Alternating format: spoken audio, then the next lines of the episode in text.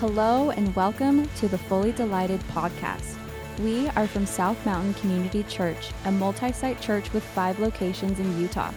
Each week, we will be hearing from our lead pastor, Paul Robie, and others as we explore what it means to be fully delighted in God and how we help as many people as possible experience this at SMCC.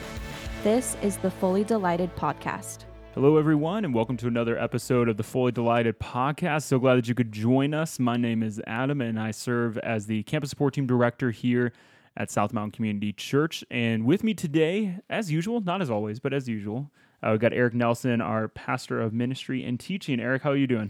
Hey, doing good, Adam. Um, really excited to be here. First podcast of 2021. We're continuing in season three with uh, stories of people who have experienced life change uh, at or around or through uh, SMCC. Mm-hmm. And today on the show, we have another Adam. Adam Yes. Thompson. Adam, thanks for being here, dude. super excited and, and wildly nervous about this. Yeah. Oh, I hear man. you're a big fan of the show. I'm a huge fan of this show. Wow. I'm just so nervous to even be in the room with you. Oh, come on.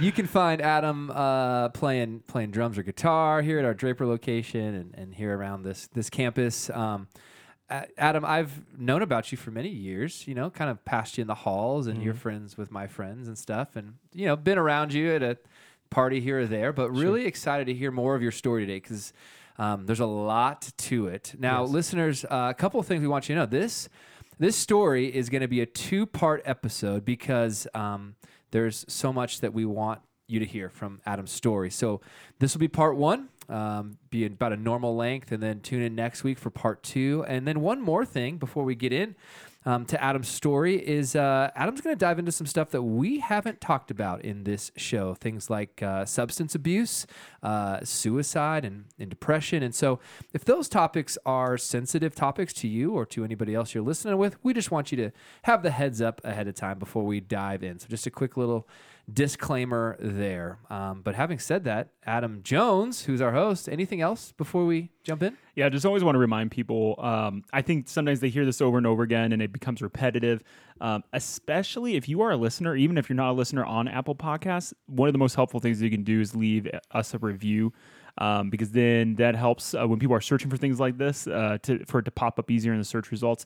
Or even something even simpler is if you just think that you simply have a friend that might like listening to this, sharing the podcast with that person over text, over email is helpful as well. And so those are two ways that if you like this podcast and you're saying, hey, I just like for more people to hear this stuff, those are two easy, free ways to do that. Um, and so we really do appreciate when people do that and know a lot of you are doing that. So thank you for that. Yeah, and one other thing, you know, in season three, people are sharing their stories, and we always like to remind our listeners that uh, we didn't script this. We're not putting words into people's mouths. These are the real and raw stories of people here in Utah that uh, that we love, and uh, man, we're just so impressed with these stories. The the courage it takes to come onto the show and share some of this is uh, I'm always so encouraged and impressed by. So. Um, I'm really looking forward to this two-part episode. Adam Thompson, you ready to dive in, man? Yes, I am. Before before we started recording, Adam and I were talking about some of our favorite bands growing up. We grew up on the same stuff. Yes, the uh, the good old screamo music. Yes, although I think there would be people who'd be mad at you for calling it screamo. What do you call it? um, heavy music. Heavy. Yeah, screamos for like kids in high school with painted Right. nails. We're adults now. Right. I don't do that anymore. It's But we- been, it's been at least a year since I've done that. I, I played in bands in high school, and it was cool to put eyeliner on. Uh, and Oh, yeah. you, you know that vibe. oh, yeah, I did that. I wore girl pants. Yeah. Because, yeah. Girl, well, they didn't make tight guys they pants back didn't, in the day. So you had to wear girl pants. Now they do. You and I are like brothers, man. Yeah. Did you ever have your ear pierced though? Did I have my ears pierced? I had one ear pierced. you had one ear pierced. as crazy as it sounds. I had I had gauged ears. If anybody looks Oh closely, my I could still put a pencil That's through my gross. through my I, ear. I had uh, lip piercings. Yeah. On, on both sides. Oh, well, nice. you can't see it, listeners, was, uh, but uh, he has his nose pierced right now too. do, but It's yeah. it's cool. Thank you. All right, let's get to the real stuff, man. Mhm. Adam, uh, we're just gonna start. I don't know where you want to begin, but the question we like to start with is: uh, You grew up LDS. Yep. So I like to start there. What was it like growing up LDS? Where did you grow up, and what Mhm. was your experience, man? Sure. Yeah, I grew up uh, in Murray, Utah, Mm. and um, both my parents are Mormons, and so they they raised me and my two older brothers in the Mormon Church. And you know, it's hard to say typical, but you know, by all, if you were to look in at our family just from the outside, it would look like a pretty typical Mormon family. We went to church every Sunday.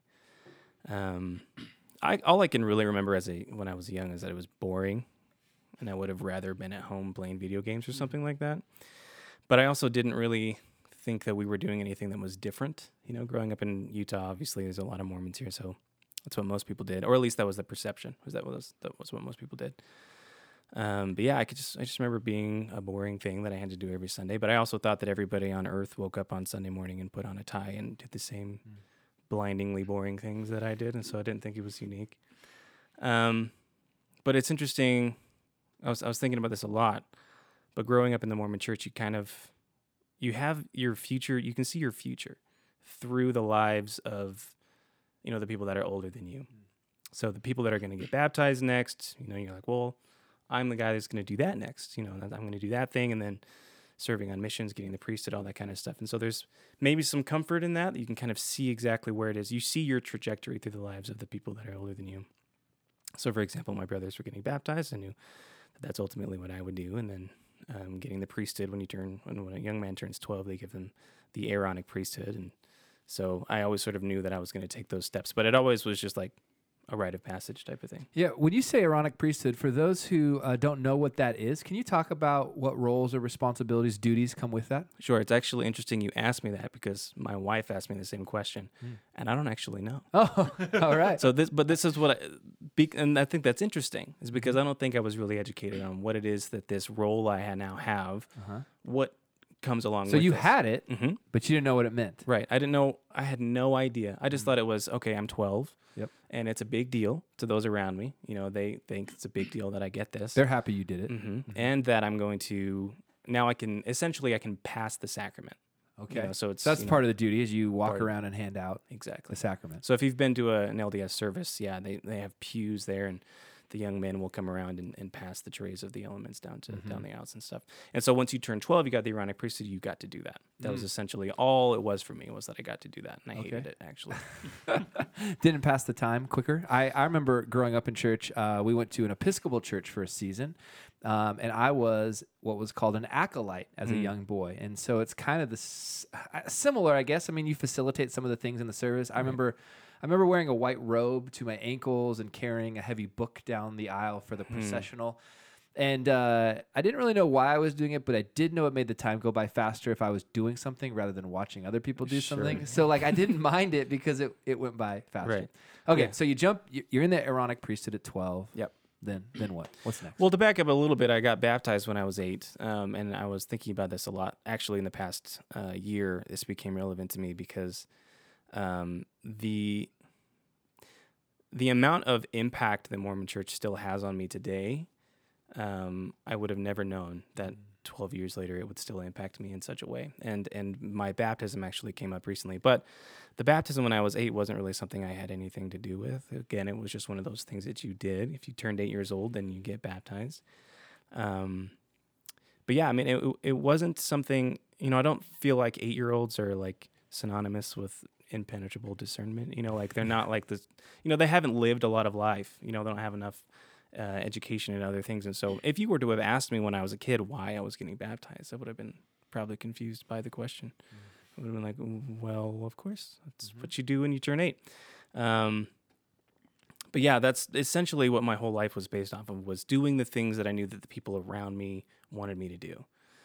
Um, and there's a there's an attention seeking behavior there, or you can call it people pleasing too. It was just it made the people around me happy. But uh, yeah, so I, you know, get the Aaronic priesthood and I go through that whole process, and I didn't really have a problem with going to church other than it was boring, you know, and because I didn't have much of an idea of there being an alternative, I just thought it was just this thing you did. Um, but yeah, growing up Mormon for for my younger from when I was younger was was pretty normal. Mm-hmm. I don't think I had I have too much ugly to say about it. Mm-hmm. Yeah. Mm-hmm. Okay, so when did you begin to think more deeply about all this, or or perhaps what was even high school like? I mean, what happened after twelve? You get into go through middle school, go through high school. Are you going to seminary in the morning? I mean, are you thinking you're going to be a missionary, Mhm. going on a mission? Are you um, or are you beginning to check out? Like, what was Right. next? Yeah, I mean, I was definitely going to do all of those things. Um, I went to seminary in high school and stuff like that. When I was about 14, my oldest brother stopped going to church. And that was kind of So like what led me to start asking questions really starts there. So he he stopped going, but he wasn't really the most active, um, and he was kind of doing some things. I think he he was using drugs at the time, um, and kind of doing things that you know no one really approved of. So he was kind of living a lifestyle that wasn't in line with Mormonism and that kind of stuff. And so when he left, I can remember the morning getting into the van with my parents and and he wasn't in the car with us. So we were going to church and he wasn't he wasn't in the car. And I remember not being super surprised. Mm. But it was still kind of like a huh, so you can do that? I can just not go, right? But there was also still a part of me that was invested in it, right? Uh, so we kept going, and um, my middle brother, that was just older than me, um, I wanted to be just like him in every way because you know he was kind of the, uh, like a star pupil in the church. You know, he was um, he was really intelligent, really bright. He had a lot of potential. Um, a lot of people saw him as you know an influencer, I guess you could say. So he had a lot of influence with the other kids, uh, and me especially. I wanted to be just like him. Um, and so what ended up happening was when I was a sophomore, he left the church kind of swiftly. It was kind of out of nowhere. We weren't anticipating that. But he actually ended up, he was dating a girl who went to a different school and she attended South Mountain. Hmm. So this was maybe 12, 13 years ago. No, have been 15 years ago. So I would have been a lot younger. But uh, so she was attending South Mountain at the time. And this was 2006, maybe. Mm-hmm. And so he started going to church with her. And so she was educating him on, you know, Joseph Smith and a lot of these things that he had never really looked into. And it was pretty quick for him to make the decision to stop going to, to the mm. Mormon church. Um, but I mean, that was really the foundational shake that my family just couldn't handle, Mhm. right? Um, and uh, and I, I really judged him a lot. There was this sense of he's ruining heaven for us, you know, because the idea of eternal families and that kind of stuff, um, that he wouldn't be in the picture. And uh, I actually, so he and I are very close in age, and we were all on the swim team together, and all of our friends were Mormons and that kind of stuff. All of us were very close. And so when he left, there was almost this desire to intervene. You know, we, we, you know, I almost set up some kind of intervention where we were all going to get together and try to convince him of, you know, his sinful ways, try to get him to bring him back. And that was, uh, was, I think I cringe when I think back on that because I'm like, why, you know, that's really strange. I was only a kid, you know, and so was he. But, um, but, you know, we ended up not really doing much and I just sort of let it go. We got into a couple fights, he and I did, um, kind of in between that phase um, where I just didn't understand what he was doing. Um, I would I would weep to my parents about it because I was just so sad that kind of this this idol in my life of somebody I wanted to be just like was was doing this thing and you know there's there's there's this idea that if you leave the church even if you don't think of the eternal consequences of it you just think you know like but this is what's true how could you abandon what you know is true and um, so that was really rough um, but I ended up just accepting it and accepting him. Um, but I, I remember I, I did a there's there's a fast and testimony meeting once a month in the Mormon Church, and it's essentially where anybody can get up and share their testimony. And I had prepared to go up, and so I went up on stage and, and I shared my testimony and ended it with like, you know, I know that my brothers will will come back, and I got a very emotional response from people you know, and that that was kind of how I did things a lot as a kid. As I was really trying to get other people's attention, and that was one way that I was kind of able to do that. But it was sincere. You know, I really wanted them to come back, and I felt alone. Um, and that actually, so because I felt so alone, it wasn't just that I was the last one, you know, but all of my friends were like, "You're the one that's gonna make it. Like you'll serve a mission. Like you'll get married in the temple. You'll do all of these things." And uh, I was like, yeah, I am. I'm going to do it, you know. But that actually ended up being a lot of pressure. So there was a lot of pressure from my friends and my friends' parents. You know, they'd say the same thing, like, you know, so sad to hear about your brothers, but we know that you know you'll you'll carry the torch for the Thompson name, and you'll you'll be the one to to you know to do all of the things. And uh, and I really believed that, but it was it was horrifying, and so I didn't really and I was, you know, I had been, I, I got, I was introduced to pornography at a pretty young age. I was maybe 11 years old, and so that was something that I was engaging with at the time as well. Um, and then when I was a senior, um, I started smoking marijuana, going to parties, and you know, doing dumb teenager stuff. Uh, and I was also dating a girl, and she and I were engaging in premarital sex together. And so there was all these things I was doing. And so I think that the, the pressure that I felt to be the the one that made it was a lot. And I kind of found this subculture where I could kind of escape. Um, a lot of that was with marijuana and, and, and drinking and partying and that kind of stuff. Um, and so I would be, I'd have all my friends and my friends' family members being like, "You're the one that's gonna make it," all the while I'm doing all this stuff. And so I felt like a total fraud, you know, because there's no way I can do it. Look at all this stuff that I'm doing. You know, whatever sense of I'm gonna end up in hell, you know, outer darkness, or I'm not gonna be able to achieve what needs what I need to achieve. Like I just knew I wouldn't be able to do it. Um, So all this and, and a lot of what you're talking about, you know, I have in my past and my story, but I didn't have the religious pressure component that you have. So, you know, are you feeling a sense of guilt and shame immensely? You got this pressure, you're trying to hide it. I mean, you live in that, uh, you know, people talk about the space that I was in, but you live with that experience long enough the fraud, the guilt, the shame, the pressure, the performance that can do something deep inside of your soul, Yeah. right? Man, and were you feeling that? Like this is getting dark. This I, I can't Yeah. continue to do this. Okay, yeah, man. So then what happens? Well, I um, I have a history of anxiety and depression. Uh, it's been a problem I've had for a long time.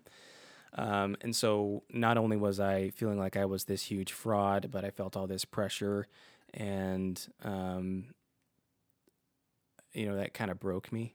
You know, um, essentially, I one one morning before church, my brothers had both left, and it was just my mom and my dad and myself and uh, I woke up. I don't know why I woke up so early, but I got up early, and I went into my. We have a bathroom in our basement, my parents' home, and I just took a handful of sleeping pills, and, m- and knowing that something bad is about to happen, and something bad will happen. Um, I ended up so we ended up going to church after that, um, and I had a very very weird day. It's I blacked out at one point. I don't really remember much of it. But my intention was well, looking back on it, I think that my intention was it was a cry for help 100%. Like I was struggling a lot. Um, and so I was freaking out. My parents to this day, I, I asked them about this event and they don't remember it. So it's very strange because from my experience, I remember going into um, one of my classes and then out of nowhere, I was like, I need to use the bathroom. I wasn't feeling well. So I asked my teacher if I could get up and use the bathroom. And he said, sure. And my legs didn't work. Like I couldn't stand up. Like my whole body was just kind of shutting down. Um, and so the next, the rest of the day, all I can remember is just little snapshots where I'm wandering the halls of my local ward and nobody's around and, you know, just like little glimpses. And then the next thing I know, I'm in my parents' classroom and I'm asking them if we can go home because I don't feel well and the next thing I know, we're in the car driving home, and then I, you know, it just came came in and out of consciousness for the rest of the day. Um, but yeah, that that was a result of just this this immense amount of pressure that I felt and how far it can go mm. if I'm not really able to talk about it. You know, I was a young, so I, I was young, so I wasn't really handling things in a healthy way. Mm-hmm. Um, and it was interesting for the bad thing I, I wanted to happen to actually start happening. Whereas like I could die, you know, it was one of those mm. things. I actually called my dad and asked him about that, and he said that he was where he asked me where I got the pills. Hmm. And I was like, it was in the, the basement downstairs, and he was like, that would have been Tylenol PM, which is a sleep aid, but it's not a sleeping pill. Hmm. I took about nine or ten of them, mm-hmm. and uh, you know, if they were actually sleeping pills, I probably would have at least been hospitalized. Hmm. And so I kind of look back on that, and I just found that out a, week ago because I Oh, was wow. kind of preparing this. So I was, I was really lucky. You know, I could I could have ended up being really really bad. Yeah. Um, but yeah, that that happened, and I never talked about it for a long time. I didn't talk about it until I was in Celebrate Recovery. But I, um, a few weeks later, would have been my last day at church, one of my last times, because I ended up going to my bishop. Um, if it's it's simple similar to like confessional, like within Catholicism, where you kind of confess your sins. Um, now it's not required because you can get away with not doing it. But I I felt so strongly about it that I decided I wanted to go talk to my bishop and and tell him all about what I was doing. And so I scheduled a meeting with him and went into his office and I was explaining to him all these things I was doing, you know, the pornography, the marijuana, the drinking, the premarital sex, all these things.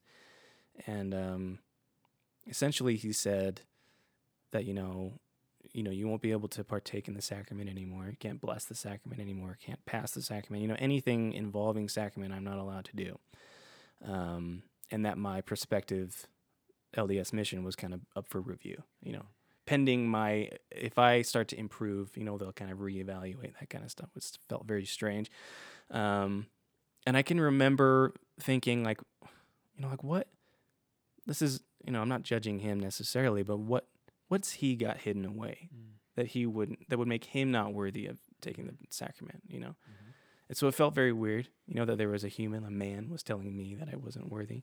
Um, but i hadn't conceptualized a lot of that kind of stuff. And so instead of that i just was like well he's right you know because there's this idea in mormonism that you know the bishopric and that you're called by god to be in those positions.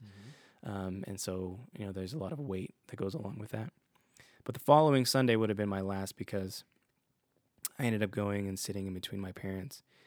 Um, just they were both just devastated. You know, this is their last child, um, and you know he's messing up, and uh, so I was sort of sandwiched between them. And as they were passing the sacrament around, you know, I had to just take it and pass it to to my to whoever was sitting next to me.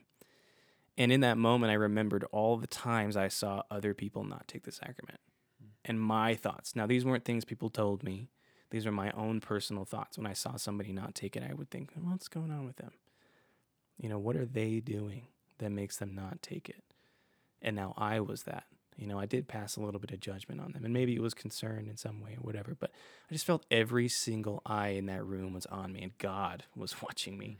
And um, it was like, just this tsunami wave of shame that had just been like pulling back the tide for years was now just collapsing on top of me and I just I cried my eyes out Mm. because I couldn't I couldn't bear it you know sitting there in between my parents and that was just awful um but yeah that's that was my last Sunday because I couldn't I couldn't handle that anymore and so I stopped going after that but I didn't I didn't make the decision to stop being a Mormon yet, though. That came later. It was just I needed a break from Yeah. from church. Okay, so you, man, you experience the shame, and uh, when we talk to people at SMCC, shame is a very common experience among many people um, here, and and and not just in uh, in Mormonism. You know, religion in general uh, can be what someone recently told me is a shame train. You know, it's this ticket to shame because shame is a powerful motivator. Right. You can get conformity out of people when you shame them, and because of how horrible shame feels, a tsunami of shame, as you described it, um, it's like I'll do anything to not feel that. Yeah. I just want it to stop. What do you want me to do? Tell me how high to jump. I'll do it. I don't want the shame. Right. Okay, so you say I don't want to feel this way anymore. I'm I'm not going to be attending this church, but you you know you have this years and years of Mormonism in your past, so you still identify as that. Uh, th- then what happened next? I mean, your story continues. So what what happens next? Well, it was uh it was a glorious few years actually of of Freedom. that yeah um where I kind of stopped caring so much. Um, I was in a very toxic relationship um, in, when I was in high school, and uh, so that ended. So there was this this freedom of you know I'm not going to church on Sunday anymore, and I was just smoking weed and riding my longboard and drinking Mountain Dew all day. It was amazing, you know. And I had I had uh, dropped out of high school too, Okay. um, and so that was a you know I wasn't a great student, and so there was some shame there too, you know, because my oldest brother dropped out as well, and so you know it's sort of this like the Thompson kids just can't get it together, Yeah. you know, and so Are your parents embarrassed? Is that would that be a thing in the LDS church? Like if your kids aren't doing well, you feel embarrassed as mom and dad? Like I've I've never asked anybody that question, but I couldn't say. I think Okay. that if anything, they love all three of us, Yeah. you know, and th- I think that it's mostly, you know, you want what's best for your kids, Mhm. And I've thought about this a lot, but I think that if it's if anything, they just, you know, when you are really invested in something that's Yeah. important to you, you want other people that you love to share in that, Mhm. and so when when then when we didn't, I think that it's, it may not be embarrassment, but it might be Just hurt or maybe yeah, disappointed, you Mm. know, disappointment. But even then, it's hard to say. Sure. Because we've all kind of found our own ways now. But I think Mhm. maybe at the time, you know, I can remember seeing my friends who's left the church and thinking things about them. But again, this was my own personal thoughts. It wasn't things people were saying to me. But I can imagine there was a level of everybody in the community was like, you Mhm. guys are not doing something right. You know, all three of your kids have, have bailed on this. Yeah. Um, so I, I couldn't say if they felt embarrassed, but certainly a level of disappointment and, and, and shame, maybe Mhm. even. I can. I, well, there's another story I have about a. Um, it's not my parents, but a family member who, um, all of his children have left the church as well, and so he, and he did feel that way. He Mhm. felt immense amounts of shame as and a failure, and Mm. he failed to bring his children with him into Mm. the church, and um, yeah, he he actually ended up. Well, I guess I shouldn't say it was kind of private, but Mhm. but he ended. He was, it was really rough for him to Mhm. deal with that. Yeah. Um, and so I can imagine that maybe there was some level of that with my parents, but I Mhm. couldn't say. Got it. All right. So you're in this, uh, you know, time to time to party. You It's know, great. you're free. You're free for a Mhm. few years now.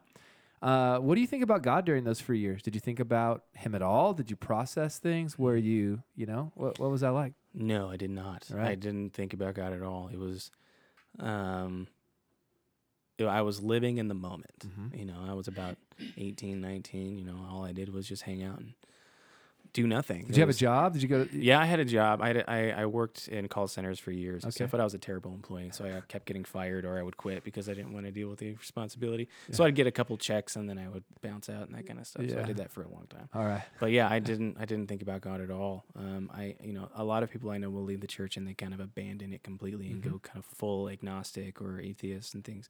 I really didn't. I just was like I'm just gonna I'm just here to have a good time. You know, Mhm. that's all I really wanted to do. Um, so yeah, it was a really nice kind of era. I think back on that with rose-colored glasses, maybe, but it was it was kind of nice. Yeah. So what ended that era? What what happened at the end of those three years that Yeah. co- that made a shift in you, man? I met my wife. Okay. So um, when I was 19, she and I met, and we met through my older brother Ethan. So Mhm. he um, he was dating a girl at the time, um, who knew my wife. So my wife is from Illinois, Mhm. and um, at one point, my brother's girlfriend at the time had done a mission trip out there, and it was the same trip that my wife was was on. So they kind of knew each other and stayed in touch slightly. Um, so they knew of each other, and uh, at one point, my brother tells me about this girl. And so I look her up on Facebook, whatever this is. I'm not going to get into the meeting story because, you know, whatever, but it, we ended up, we ended up talking, you know, Mhm. so we were long distance and stuff. And she ended up asking me, you know, what do you think about God? And I remember saying something like, yeah, God's cool, you know, whatever. Like, I don't have anything against him, you know? Um, and she was at the time looking for a good Christian guy. And for some reason, that cavalier response was enough for her to be like, he's the one. He thinks God's cool, so This he thinks God's cool, mom. Yeah, so it was it was an interesting thing. Um, but yeah, I remember her asking me that, and I, I remember telling her, yeah, I grew up LDS, um, and she thought I meant LSD. It was a very interesting conversation. She's like, well, you raised on hallucinogens. That's interesting. um, no, but it was yeah. So she she asked me that, and that was the first time that it, God in any real way had kind of been reintroduced into my mind to thinking about Mhm. God, because I had been I would tell my brother, yeah, I'm still a Mormon. Like I'll go back at some point, you know. And it's weird. I think about why I didn't just renounce it, um, and I think I actually think of my time in the church as an abusive relationship. Mm. And I say that because not that I was being abused, you know, I wasn't being hurt in any real way. It's just loads of shame over the course of many years. Um, and the psychology of, you know, why people stay in those kinds of relationships, right? And I kind of feel like I was in that. I was like staying in an abusive relationship, even though I knew that it wasn't doing me any good. But I, but there's there's fear, you know, uh, what will happen to me if I leave? You know, there's that. Um, there's um, shame, like the idea that if I leave, then I'm admitting that I've been living a lie this whole time. Um, and there's intimidation. You know, there's this if I leave, you know, not only am I going to lose the respect of people um, who I whose opinion matters to me, um, but also, you know, I'll lose friends. Mhm. You know, there's going to be people who who just are done with me because of that. So that was that was scary, um, but also the the eternal implications of it. you know, I mentioned you know this eternal family portrait, and that I would now be removing myself from that. Um, you know that I'd be an apostate, you know all these things, and so I was sort of still committed to going back because I didn't want to deal with any of that. Um, so, but what it, what ended up happening was because my wife asked me that question, um, I started asking my my older brother some questions, um, and he was at the time going to um, a college group at the University of Utah called Ute United. Mm. Ben Robie actually was leading the worship Mhm. there. Um, so I've actually had ties to South Mountain in some small way for, for a very long time. Um, but uh, I decided that I would go, that I would give it a shot and see what it was all about. Um, and I remember it was a very weird experience. Um, I'd never seen worship before. I'd never seen um, people lifting their hands, you know, and, and, and all that kind of stuff. I'd never seen that. It was so unconventional for me that I was very confused, actually. It was, I told myself, I'm going to go, but I'm going to be, and this is the Mormon in me, I'm going to be very, pay very close attention to my feelings. And if it feels right, then I'll keep going, Mm. right? Feelings can be deceiving, so, but obviously I felt good. You Mhm. know, I it- it was a good experience. I Mhm. actually had a really nice time, but it was still so new. Mhm. Um, but it was it was then that I was started doing a Bible study with my brother and one of his friends, and we started looking into who Jesus was. And and this was I wasn't I was 19 years old when I found out that the Gospels are se- separate books, just different perspectives on the life of Jesus. Mm. I had no idea. Mm. I grew up, you know, you know, my whole life in a church that believed in the Bible, but I never knew that. Wow. Now that could be just the fact that I was a terrible student, but um, I, I had no idea. So it was it was this illuminating era of my life where I was starting to learn about who Jesus was, um, and then and then asking questions about Mormonism and you know what was it about Mormonism that wasn't right, Mm-hmm. right? And that was a scary process, but it was also so exciting. Mm. You know, I I I've heard people who um, really didn't want to know or have really avoided going down that path, but once I started getting in there, it was awesome. Mm. It felt good. It was almost like vindicating. You Mm. know, it was almost like I could say, you know, I told you so, or something like that. It was like Mhm. I can move on now because I I, I know that it, none of it was true anyway. So all the fear and you know all these reasons why I wouldn't stay, I can leave now, and that actually put a lot of bitterness into my heart about Mm. Mormons um, and Mormonism in the church and stuff. Um, but yeah, that's kind of where where it started for me to start asking questions, and that was a wild ride. Wow, that's interesting. So the truth of the history behind the spiritual movement actually was what freed you from some of the shame and the uh, intimidation Right. of this. Wow, that's an interesting thought. Um, so it's not like the next day you show up at South Mountain and hey, No. hap- happy. What's the phrase? Happy ever after. Happily ever. Happily ever. There you go. Yeah, The story ends Happily happy? ever after. Yeah. happily ever after. All right, so you're you're taking your first steps to explore biblical Christianity, doing some research. You're Mhm. in a community. Yeah. You're exploring the life of Jesus. Mhm. Um, I remember the first time I explored the life of Jesus. I was a senior in high school. Mhm. What's next, man? Um, I sort of uh, it was a very weird thing to start stepping into this because it was a subculture like, for me, right? Mm. Because Christianity, I think, in many ways in the, in Utah is a subculture. You know, Mhm. it's it's not the it's not mainstream to be a Christian, um, or I should say, not LDS. You know, Mhm. Bible believing, non denominational Christian. Um, and that was, I kind of, it's like the psychology of of new, right? And so it was thrilling. Um, I dove deep into it, and when I look back on it, I don't know that I ever truly, at the time, was invested in who Jesus was, but what Mormonism wasn't. Mm. So it was something else. And it wasn't only that, it was this idea that, you know, people will do anything for somebody who will throw rocks at your enemies. Mm-hmm. And so I was kind of in this place where I was with people who were throwing rocks at my enemies, Mm. proverbial rocks. You know, they were able to poke holes in the Mormon story and and in the, in the Book of Mormon and all that kind of stuff. And so it was this thrilling ride down Mm. this, you know, kind of embittered way to live because I, you know, I had a lot of anger uh, after what I had experienced in the Mormon Church, and that was, uh, you know, I did that for years, um, where I was just I would get into arguments with people on Facebook and you know all the things you shouldn't do Mm-hmm. because and that that never actually works out. Um, but yeah, it, it, I at the time I would have said I was a Christian, but I don't know that I can look back and say that I was then. Again, Yeah. it was just something else. It was this new thing, and that felt really good. Well, before we pressed record, we were talking about Christian subculture a little bit Mhm. because it can be confusing. Am I feeling accepted and like I belong because I'm committed to the historicity of Jesus? right. Or am I just a part of this subculture because I just like feeling accepted and like I belong? Right. Which one is it? And it can be very confusing, you know? I even see it with people who come to SMCC is like now they feel embraced by a new community and I'm and that's great. That's fantastic that there's this new culture for them. Yeah.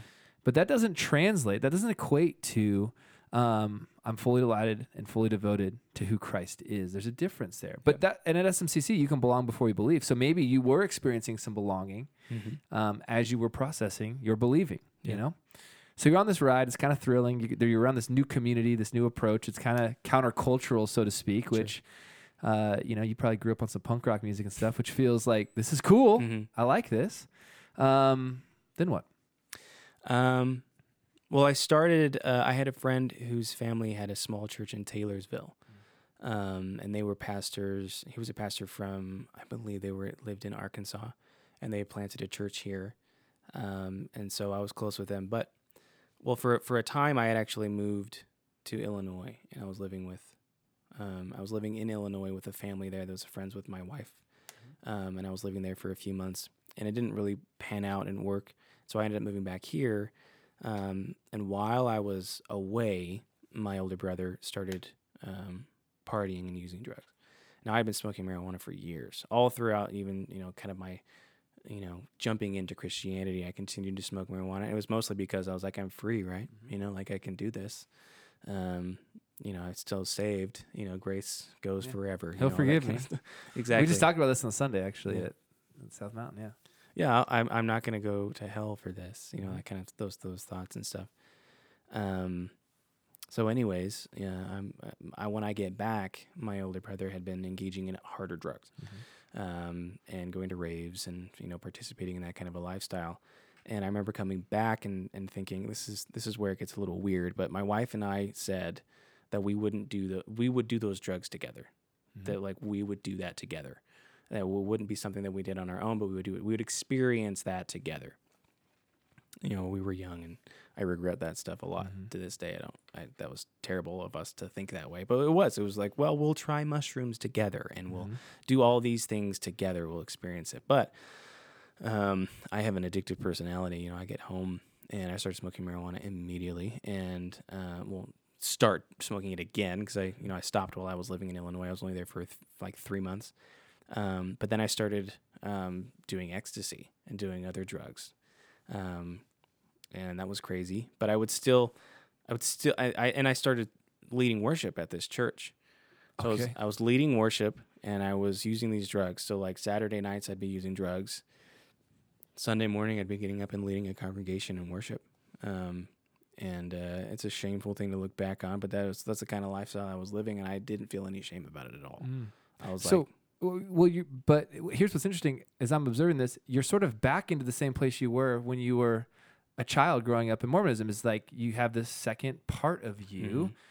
and so did it feel similar? Reflecting on it, like I'm going the shame, but then here comes Sunday, and I'm putting on the face. Did it feel similar, or did it feel different because you had kind of thought of grace and forgiveness differently now? It- w- Right. Was it I? I used grace and forgiveness as like an excuse. Mhm. It was kind of like this, uh, like an overcorrection. It was Okay. like, well, I can do all this stuff still, and then I can still serve, you know. And and and that's where you know there are some um, triggers, I Mhm. suppose, that like when when people tell me I can't participate in a church related thing because I'm not good enough, Mhm. That freaks me out Yeah. right? And um, that is essentially what happened ultimately because they knew that I was well. One, my wife had ended up moving here, Okay. and we were living together. And the pastor of the church said, you know, you can't, you, we Mm. can't have you on stage leading mm-hmm. if you're sleeping in the same bed as your your girlfriend. Yeah. you know that can't happen. Um, and I was, and, and they knew that we were smoking and, and that kind of stuff. And so he was like, I just, you know, you can't either you stop that stuff, you know, start making some changes, um, or we can't have you lead. You, know, you can't lead anymore, uh, which I understand. Mm. You know, at this point in my life, I understand that. At the time, though, I was super upset about it. So, I, I, you know, I've had to have that conversation with people. Mhm. Um, I've sat in the other seat, you know. Mhm. Now you just said, and at this point in your life, you understand now why Mhm. that conversation had to happen. Yeah. For anybody who was just kind of got distracted and said, "I want to hear his thought on that," Mhm. what what do you say now to that? You know, because at South Mountain we have to have those difficult conversations at times. Now it's not about unworthy or not good enough. I don't want to use those terms in the conversation. So we come at it from a different way because I think it's more nuanced than Mhm. that. But wh- what's your thoughts on this now? Well, I mean, I think about it well because it came up again later on in my life, Okay. and this is what Ben Robie said to me, uh, the worship pastor here. He said to me, you know, if somebody were to come to church for their first time, let's say that they are leaving LDS and LDS faith, and they're coming here for the first time, and let's say they know me Mm-hmm. and they know the things that I do, Mm-hmm. right? And I'm on stage and I'm and I'm playing the guitar or I'm singing or leading a song or something. Well, that's going to reduce the credibility of this institution, Mhm. right? It's going to reduce the credibility of Jesus. You know, it's going to reduce their ability to feel like they can come here. Mm-hmm. If they're going to think, "Oh, well, you'll just put anybody on stage," then Mm-hmm. I don't want anything to do with this, Mhm. you know. And so, looking back on it now, even if that's a, a small thing, Mm-hmm. it's still important, right? Yeah. I don't want I don't want to do anything that's going to push somebody out the door. And here's here's how I've been thinking about it recently in this conversation is I want what's best for Adam Thompson. I want what's best for anybody who's leading on our stage or whatever. And um, if if their lifestyle is actually robbing them from delight in the gospel, and yet we're putting them on stage to subtly hide what they're doing, and Mhm. we're actually putting them into a position to experience what you felt, which is the shame and the guilt and the double life and the, you know, I'm hiding these things in the shadows of my life. I'm actually not doing you. If it's actually unloving to put Adam Thompson into that position Right. Because down the road there's all the uh, it's all this jumbled mess inside of our souls of uh, performance trap where we love the praise of you sounded great on when you led that song or you have a Mhm. great voice or Mhm. and but behind the curtains you know that you got some shame going on that is damaging to people and i don't want to put anybody into a position where they're going to be damaged because of the way we uh, allowed them to lead so like i love people too much to not have that conversation with them you know Right. that's that's one of the ways i've been thinking about this recently so sorry to jump in but That's cool. um But it's a complicated situation. it's hard because you're looking at somebody who may be coming out of a Mormon background Oh. and that kind of idea of like you and they may, and you may not implicitly say you're not good enough, right but you are saying what you're doing is not something that we Yep. approve of. yeah and Right. And how regardless of how i say it Right. often that's how they hear it Exactly. and um, I, I have more times in my in my journey here, my time here at SMCC over the last almost six years, where it backfired than when it went well. Right. There's more times where this went badly. The conversation did not end the way I would have hoped, um, and it's because it's it's. I mean, I'm not great with words always. It's hard to have the conversation, but it's also hard for another person to have the conversation because of the uh, you trigger. I guess is a- Right. a, word you use. Well, and I mean, it's even just like an exposure. You know, like I'm exposing a flaw in you, and that flaw is actually going to prevent you from doing something that you really enjoy doing. Mhm. Now, I have my reasons for why you can't do it, or why Mhm. I'm going to ask you not to, but that doesn't make it hurt less. Mhm. So I think that you know defensiveness tends to be kind of the Yeah. default Yeah. position. You know, it's it's harder to be like, you're right. Mm-hmm. Yeah, you're right. Yeah. I'll stop doing the thing I love doing. Yeah, Yeah. totally. Okay, so you have a hard conversation with the pastor. Are Yeah. you you leave that church? We do. Yeah, Yeah. we left the church. Um, we were living in a house in Sandy Mhm. and um, doing drugs and partying and doing all that kind of stuff. And I got introduced to Adderall, which is um, an ADHD medication. It's an amphetamine. Um, and so I was working and using that Mhm. all, every day. Um, it was a very interesting time. Um, but I, you know, I was doing that for a long time, and my wife and I, um, essentially, what ended up happening was by the end of the summer of 2011, um, my older brother was growing a pot plant in his basement, and selling acid. And my wife and I we sold weed for a little while, which didn't work out very well. I wanted to smoke it, she wanted to sell it. Um, that's not a great business partnership. Um, but she, yeah, that, and so essentially what ended up happening is that we got raided by the cops. Wow. Um, and that was a wild experience. Um, I had gotten home from work and I was just at home and we were in my bedroom. A few of our friends were in there, and somebody um, burst through the door, and we thought it was just one of our friends just joking around, you know, because they were yelling police. We're like, oh, okay, sure it is. Yeah. And go out there and there's eight or nine cops with, you know, semi-automatic weapons just walking into the. It was crazy. It was one of the scariest experiences of my entire life. They handcuffed all of us, um, and sent my brother to jail that night. Mm. And um, and then it was from that point forward that my wife and I we were still dating at the time, but we were like, we have to get out of here. Like we can't be mm-hmm. here anymore because now we're being watched. And they would they interviewed each one of us and said, you know, you got neighbors. You know, they're not stupid. Mm-hmm. You guys are on your roof smoking weed. Like mm-hmm. We know stuff's going on here. And they had tapped my brother's phone because he was selling acid, and that's a federal offense. You know all that stuff. And so there was many reasons why all of us should have gone to jail that night, but just he did, and so he kind of took the bullet for us. That Wow. was seven, eight years ago now. Wow. So w- there's a lot that we've been able to talk through, and, and yet there's still so much more that I think is to your story. Mhm. We're not, you know, there's there's so much more to, to go through. Um, but I think what we're gonna do is go ahead and do uh, kind of a split episode. So we've got you know a section that we just went through, and then really would like to invite people back next week to hear just the remainder of your story and, and just kind of how this comes full circle. So um, that sounds good to you, Eric. We'll just have people come back next week. Yeah. I'm on pins and needles because I mean, yeah, I, I I know you now, and uh, who who you are now, and and where life is now is miles from where you just left off. So I am so excited for part two of this to see Oh, yeah. how we get to to Adam today, Adam and Smay today. That's your wife's name. Yep. So um, awesome, Adam. Yeah, let's wrap this up, and then we'll be back next week. Yeah, everyone, if you just want to tune in next week, we'll we'll give a part two to this and be able to hear kind of the, the finish of, of Adam Thompson's story. And so hope that you'll stay subscribed and uh, we'll see you next week.